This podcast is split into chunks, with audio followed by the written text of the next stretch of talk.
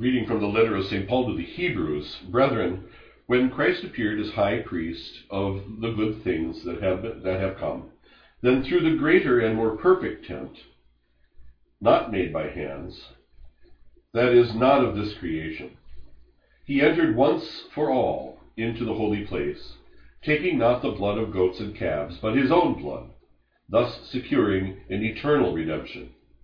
For if the sprinkling of defiled persons with the blood of goats and bulls, and with the ashes of a heifer, sanctifies for the purification of the flesh, how much more shall the blood of Christ, who through the eternal Spirit offered himself without blemish to God, purify your conscience from dead works to serve the living God?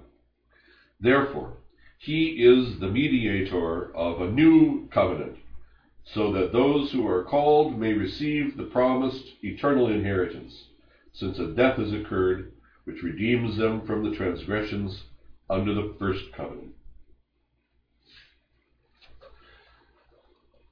Continuation of the Holy Gospel according to John. At that time Jesus said to the crowds of the Jews, Which of you convicts me of sin? If I tell the truth, why do you not believe me? He who is of God hears the words of God. The reason why you do not hear them is that you are not of God. The Jews answered him, Are we not right in saying that you are a Samaritan and have a demon? Jesus answered, I have not a demon, but I honor my Father, and you dishonor me. Yet I do not seek my own glory. There is one who seeks it, and he will be the judge. Truly, truly, I say to you, if anyone keeps my word, he will never see death. The Jews said to him, Now we know that you have a demon. Abraham died as the prophets, as did the prophets, and you say, If anyone keeps my word, he will never taste death. Are you greater than our father Abraham, who died, and the prophets died? Who do you claim to be? Jesus answered, If I glorify myself, my glory is nothing. It is my Father who glorifies me, of whom you say that he is your God. But if you have not known him, I know him. If I said I do not know him, I should be a liar like you. But I do know him, and I keep his word. Your father Abraham rejoiced that he was to see my day. He saw it and was glad. The Jews then said to him, You are not yet fifty years old, and have you seen Abraham? Jesus said to them, Truly, truly, I say to you, before Abraham was, I am. So they took up stones to throw at him. But Jesus hid himself and went out of the temple.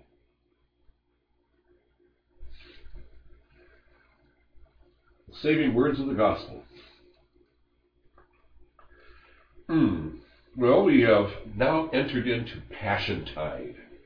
Um, like a separate season within Lent. You can kind of, for convenience sake, call the whole thing Lent. This is really Passion Tide, and this is called First Passion Sunday. And it will be the next Passion uh, that we hear will be on Palm Sunday, and that will be uh, will the Passion will be read. And so it's like a second Passion Sunday, but we call it Palm Sunday. Today we have this famous uh, reading, very well known reading from chapter 9 of Paul's letter to the Hebrews. And we have this interesting moment in John 8, a continuation of various events that have been going on, kind of pivotal events. Um, first of all, the festival of Sukkot, or Tabernacles, has just ended and there were special ceremonies that took place during the Jewish festival, which went on for seven days. Uh, they would have a special um, set. There, there were two enormous candelabra that stood in the courtyard of the women uh, in the temple, and they were huge. They were enormously tall, so that they had to have ladders to go up to them, and they held gallons and gallons and gallons and gallons of oil. And because there was so much gold on the temple, and the height of these these great candelabra that were fed. The wicks were made out of the linen garments of the priests, that were not being used anymore. And when they would light these things on fire, it would reflect off the temple, and it could be seen all over the, the entire city. Could could see these things, and so it was. These are extinguished at the end of the feast, and then the very next day, the Lord is back in the temple. He's in the treasury area. That's the area which, when where during, especially during Sukkot, they would collect money uh, for distribution to the poor and he's talking there, and the and the Jews are listening, and the scribes and Pharisees are there. And that's where he says, "I am the light of the world." Just after they've extinguished these enormous lights there, he says, "I am the light of the world." Another thing that took place during Sukkot was a, a pouring ceremony. A priest would come with a silver ewer uh, from the pool of Siloam, and they would pour water and wine at the same time. It was a very solemn moment. And you can imagine in the silence of the temple as the as they are pouring this, the Lord stands up and says, If anyone thirst, let him come to me to drink. It's really astonishing uh, uh, moments, you know, very dramatic things. This is happening in, in chapters 7 and 8. Then they bring the woman caught in adultery to him, and he deals with that. And then this goes, this exchange with the Jews goes on. And one of the reasons why, you know, they emphasize the Jews in here, the Judaioi, is because these are people from Judea. Those are really the Jews. The people from Judea are the people from the Jews. And this is the southern region. And the Lord and his disciples are from the north, from Galilee. And so that's why they accuse him of being a, a Samaritan, because the Samaritans are up there and um, there's a there's a there's tension between the South and the North, so they they're kind of on his case here. Um, he of course he, he refutes the, the, the the logic, he refutes them, and and uh, but he gets he gets down to the end here, and uh, in this business about Abraham. Truly, truly, I say to you, before Abraham was, I am. That I am in Greek is ego eimi and and it's basically in, in Hebrew or Aramaic, it would have sounded like the unutterable name of God. So if you say before, like when Moses asked um, the Lord in the burning bush, you know, who am I to say you are? And the answer was, I am. Say, I am sent you. And here the Lord is using the same language. So he's declaring himself to be God. And this is why they pick up stones to throw him, because they account him as being a blasphemer, and someone under the law should be put to death by lapidation. And then it says he hid himself and went out of the temple. Well, as he hid himself, Jesus autem absconditse. It's kind of appropriate on this day because this is a day when we veil images, especially images of the Lord. You see behind me there, my, my images are, are veiled here. The hid the Lord hid himself, so we're hiding nothing. And it's it's nice. I mean, it's nice. It's a, it's a very ancient custom. Uh, it's a custom that goes back to the time when before there were um, the corpus, the body of the Lord is on the cross, and we on what we now call a crucifix. They used to have highly decorated uh, crosses in church, sometimes with precious stones but without the body of the Lord. And they would veil this um, at a certain time um, as they would draw uh, closer to the to the holy days. Um, so, you know, what happens is uh, along the way, certain certain usages uh, take root, and um, sometimes meanings for them come to be provided later so that the meaning of the gesture or the meaning of the customs shifts over time. And that doesn't make it bad. It doesn't make it something um, like you know the the liberal, the modernists lives who you know want to. They say they want to go back to the pristine way that things were celebrated, and so they have to. They want to get rid of all of the superfluous customs and gestures and so forth that have accrued It's like scraping barnacles off, you know. Well, it's just that's just so screwed up. I mean, it's hard to. Uh, anyway, let's hear a little bit about this reading from the epistle, um, very well known reading from Hebrews 9. Paul in here is stressing uh, the high priesthood of the Lord and our redemption in the shedding of his blood. And because this is written to the Hebrews, uh, Paul doesn't have to explain a lot of things that they would they would know right away. All he has to do is use kind of shorthand references, and they would have the context, and they would have they'd have something fixed in their mind right away. Um, every every Jew would have known about how uh, Aaron, the brother of Moses, uh, was set apart to be the high priest over the people, and that um, he and all the subsequent priests were to offer sacrifices of God according to the prescriptions that God laid down, especially in the in the book of Leviticus and so forth, and to were to use the their portable sanctuary, their tabernacle, this uh, this threefold tent structure that went everywhere they went when they were wandering in the, in the wilderness.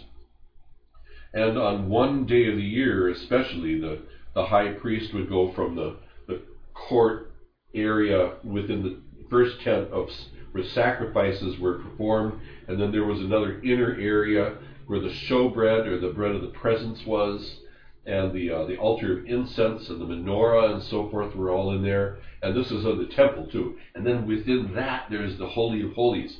And the high priest on Yom Kippur, the Day of Atonement, was to go into that holy of holies and sprinkle uh, the the ark with the blood of uh, with blood sacrifice.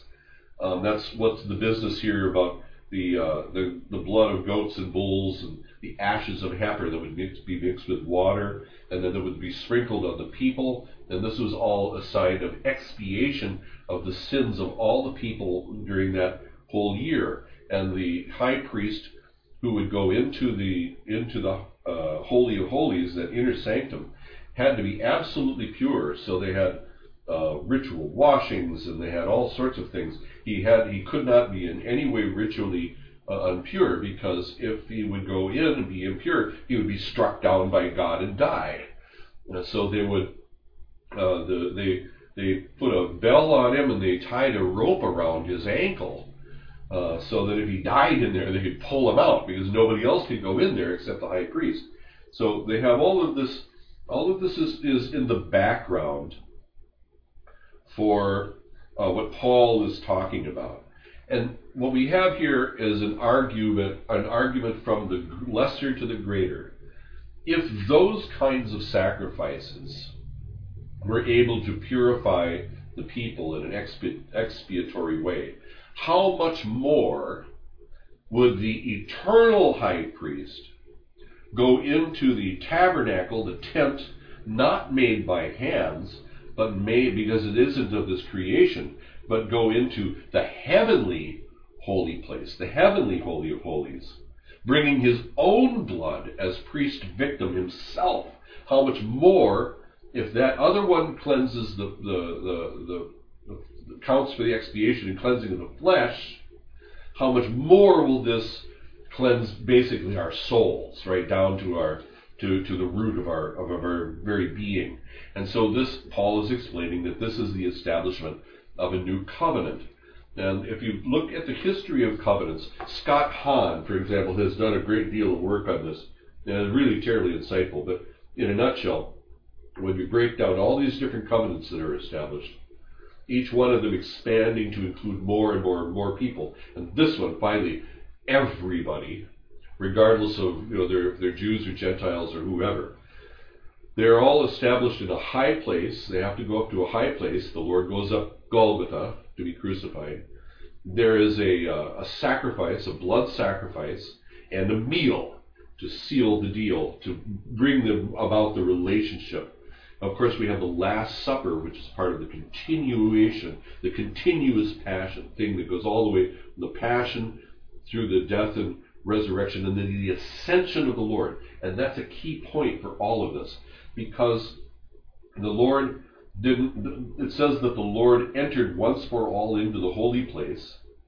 Well, this is, this is the Lord's ascension into heaven where he now outside of time and space is able to con- renew, continuously offer in an eternal way the sacrifice uh, to the Father. And through our connection with Him in baptism and the sacrament of orders, we, especially we priests, are able to renew that very sacrifice that He is renewing eternally on our altars. And because it's outside of time and space, it can happen at different times. It can happen simultaneously. It can happen on this altar, that altar, this altar, that altar. The Lord can be present in this host, that host, this host, that host, because of the ascension. That's why it's very important to remember the ascension of the Lord. And Paul uh, is underscoring that uh, with the Hebrews. So we are in a new uh, covenant with God. And uh, this covenant is to is to bring us all into into one through the, the blood of Christ, uh, to be purified um, down to the very being, down to a, the, the roots of our very being. And we have this time of preparation, um, the season of preparation, of doing penance and so forth, uh, to prepare for the celebration of the great mystery of our salvation and the resurrection of the Lord, his death and resurrection as priest and victim, and he rises and then extends, continues to extend to the ascension and to the end of the, the cycle, which is Pentecost. But remember that we always have our fasts before our feasts. Um, we continue our spiritual pilgrimage today um, to St. Peter's Basilica. There was no collect church because on Saturday they didn't have uh, rites. They had uh, sacred. They didn't have mass. They had uh, instead they had um, starting on Saturday and going all through the night. They had what was called the pannychis, which is a, a, an ancient, ancient, ancient word for vigils. Uh, by the tomb of the apostles, and then at dawn on Sunday morning, they would have the ordinations uh, to the priesthood, and then there would follow this fortnight, roughly fortnight, actually 12 days according to ancient Roman calculations and so forth, for uh, an even deeper fast. This is the this beginning of, of Passion Tide. So we're now in a in a very special cycle. And the mood of our readings and the mood of our prayers, if you go back and you look at what's going on in the in the in the antiphons and, and the readings and so forth, uh, to, from today onward, we have very much a um, the tale and the and the image of the the just one and the innocent one who is being persecuted and plotted against. Um, uh, and one last point, uh, just for the, the sake of your uh, your knowledge about the customs of faith and so forth that we that we enjoy um, at St. Peter's Basilica today, um, the Roman station today. Um, if, the, if the gospel traditionally says that the Lord hid himself today, and so we veil images, today at St. Peter's Basilica is the day when the veil of Veronica is exposed to view. It's kind of an ironic shift. There, as we hide his image, they show his image on a veil. And uh, many relics of the saints are placed on the altar of St. Peter's. And this goes back to the ancient practice of these vigils on the night so they would have the, the ordinations today. Because during those vigils, they would read uh, the acts of the martyrs. And so when you see these, all the relics of these saints, especially martyr saints, on the altar of St. Peter's over the tomb of the apostle, we are it's a, in a custom it's a custom that's connecting us very very deeply with our ancient Catholic forebears. These customs are beautiful things and they mean things to us, and we should treasure them. They are all part of our identity, who we are, and we should be very grateful that we have them. And uh, and uh, now um, we there are so many beautiful books and great scholarship written about them, so that we can understand them more deeply.